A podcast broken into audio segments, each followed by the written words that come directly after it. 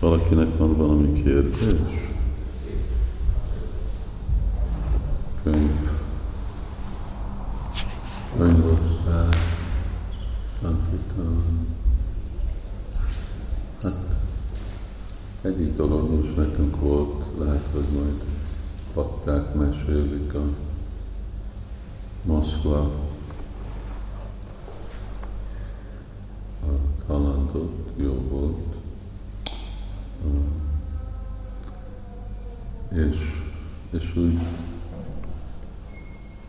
valamennyire más a megközelítés, ahogy legalább mi a tradicionális a prédikálás, könyvosztás, bakták, brahmacharik mennek ki fél napot, nincs igazából brahmacharini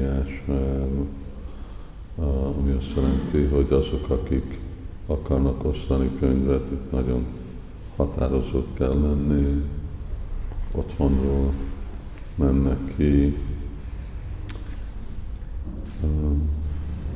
nem tudom a, a, a részletet, de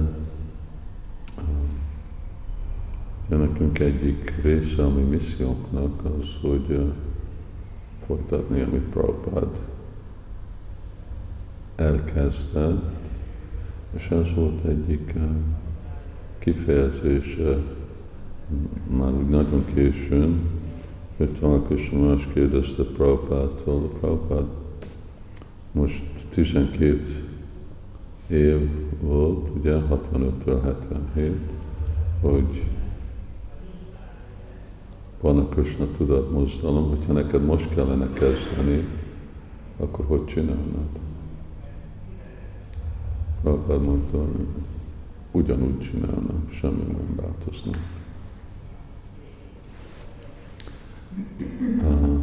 Uh, amellett, hogy Prabhupád egy uh,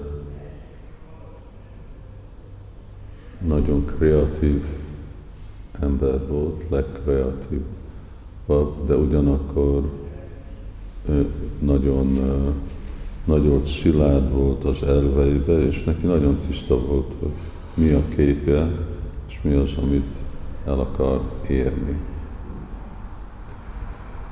Szóval ez is uh, uh, fontos, mind uh,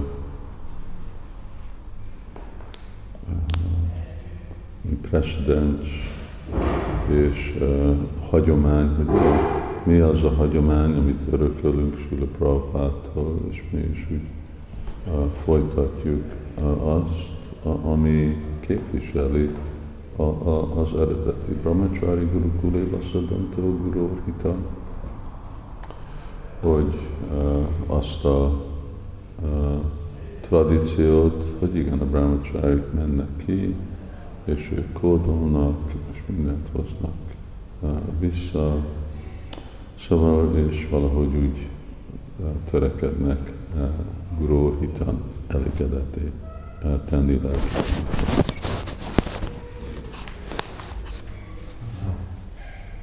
Ne legyen a Brahmacharini Ashram, ami igaz, hogy védikus korban lányok nem mentek el a gurukulába.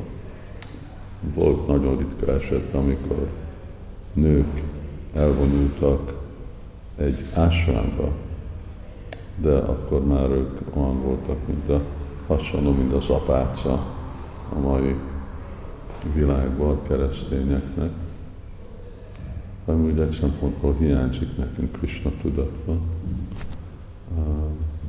Ezek a apácalányok nagyon komolyak, durvák vannak ezek a katolikus a lányok, 12 éves korukban bezárkoznak egy ilyen kis börtön, és csak imádkoznak a világnak egész életünek át. Lemondottak. És akik meg nincs is meg a Krishna tudat, de ugyanakkor tudják ezt csinálni.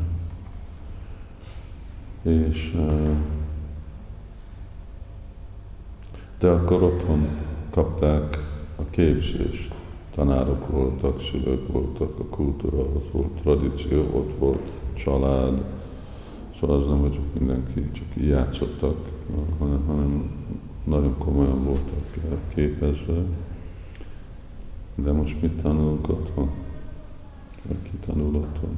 És sajnos még nem is, hogy mit tanultunk a karmi szülőktől, de még a bakta szülők, ők, ők sem mind úgy képezik a gyereküket, hogy te mész brahmachari ásramba. Mert hogyha egy anya nem él úgy, akkor mi fogja őt inspirálni, hogy ő agyba mossa a kis fiát, hogy ő menjen a brahmachari ásramba? Akkor csak el fogja kényeztetni. És... De igazából egy privilégium, és a mai világban, amikor mindenki uh, tiltakozik a nő felszabadulása, a nők egyenlő joga, akkor ez igazából az Prabhupád ezt egyenlő lehetőséget, hogy mindenki úgy tudja gyakorolni, élni, mind azok a lehetőségek legyenek, ne legyen valami megtagadva valakiknek csak azért, mert ők női testben vannak, és valaki más meg férfi testben van, és nekik jobb lehetőség legyen. És, és akkor, hát még nincs itt az egész hadsereg, de akkor haladunk ki, és, és akkor majd, majd beszélünk, itt vagyunk uh, jövő hétig, és, uh, és akkor csak igen, most emlékeztem, hát valamikor ti majd nektek kell megbeszélni, hogyha akarunk csinálni egy ilyen drapanapot, és,